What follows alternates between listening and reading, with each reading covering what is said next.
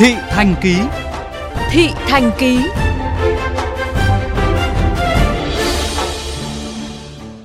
Các bạn thân mến, từ nhiều năm nay, kênh Tham Lương Bến Cát chảy qua địa bàn các quận Bình Tân, Tân Phú, Tân Bình, Gò Vấp, quận 12 thành phố Hồ Chí Minh bị ô nhiễm trầm trọng, đe dọa trực tiếp đến sức khỏe của người dân sống dọc con kênh này.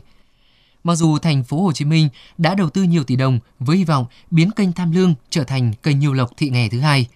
Tuy nhiên, dự án xanh hóa kênh Tham Lương vẫn chưa thể triển khai do thiếu vốn. Ghi nhận của phóng viên Nhất Hoàng. ở đây đi ngược về á cầu thăm lương á thì đổ bọt. Nó còn bọt trắng.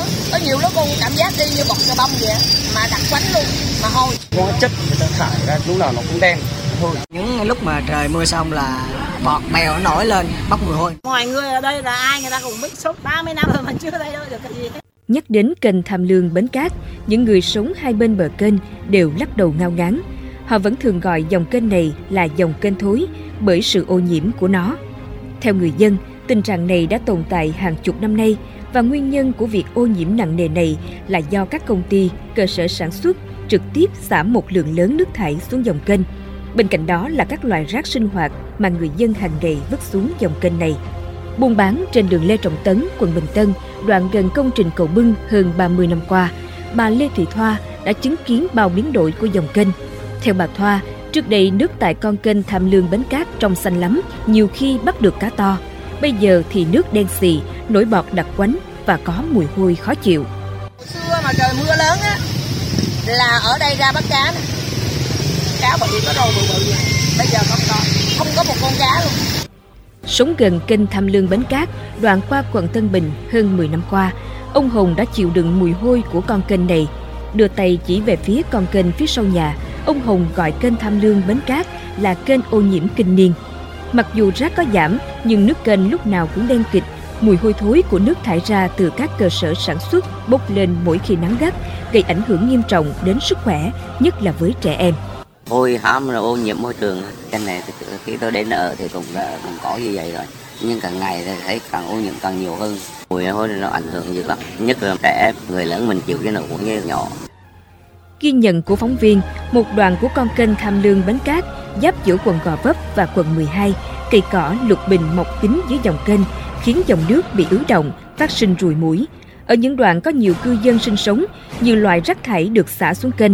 Cạnh đó là dòng nước chảy từ các cống nhỏ ra kênh đen kịch và có bọt trắng bốc mùi hôi.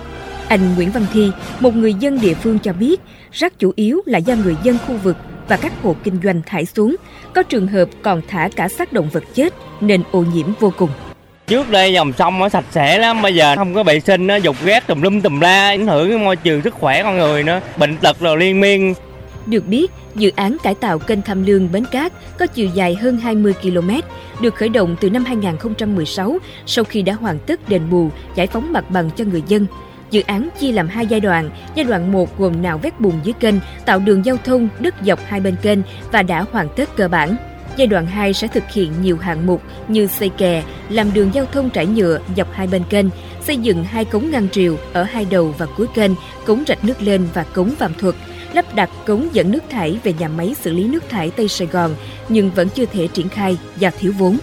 cái cái kênh này nó ô nhiễm quá cho nên là yêu cầu nhà nước xử lý làm cái kênh càng nhanh càng tốt cho nó có không khí trong lành Mong muốn của bà Hoàng Thị Thu Trang, ngụ quận 12 cũng là mong ước của hàng ngàn hộ dân sống bên đôi bờ kênh Tham Lương Bến Cát rằng sẽ xanh hóa như kênh Diệu Lộc, Thị Nghè. Tuy nhiên, đến khi nào thì niềm mong mỏi đó mới trở thành hiện thực thì vẫn là câu hỏi chưa có lời đáp.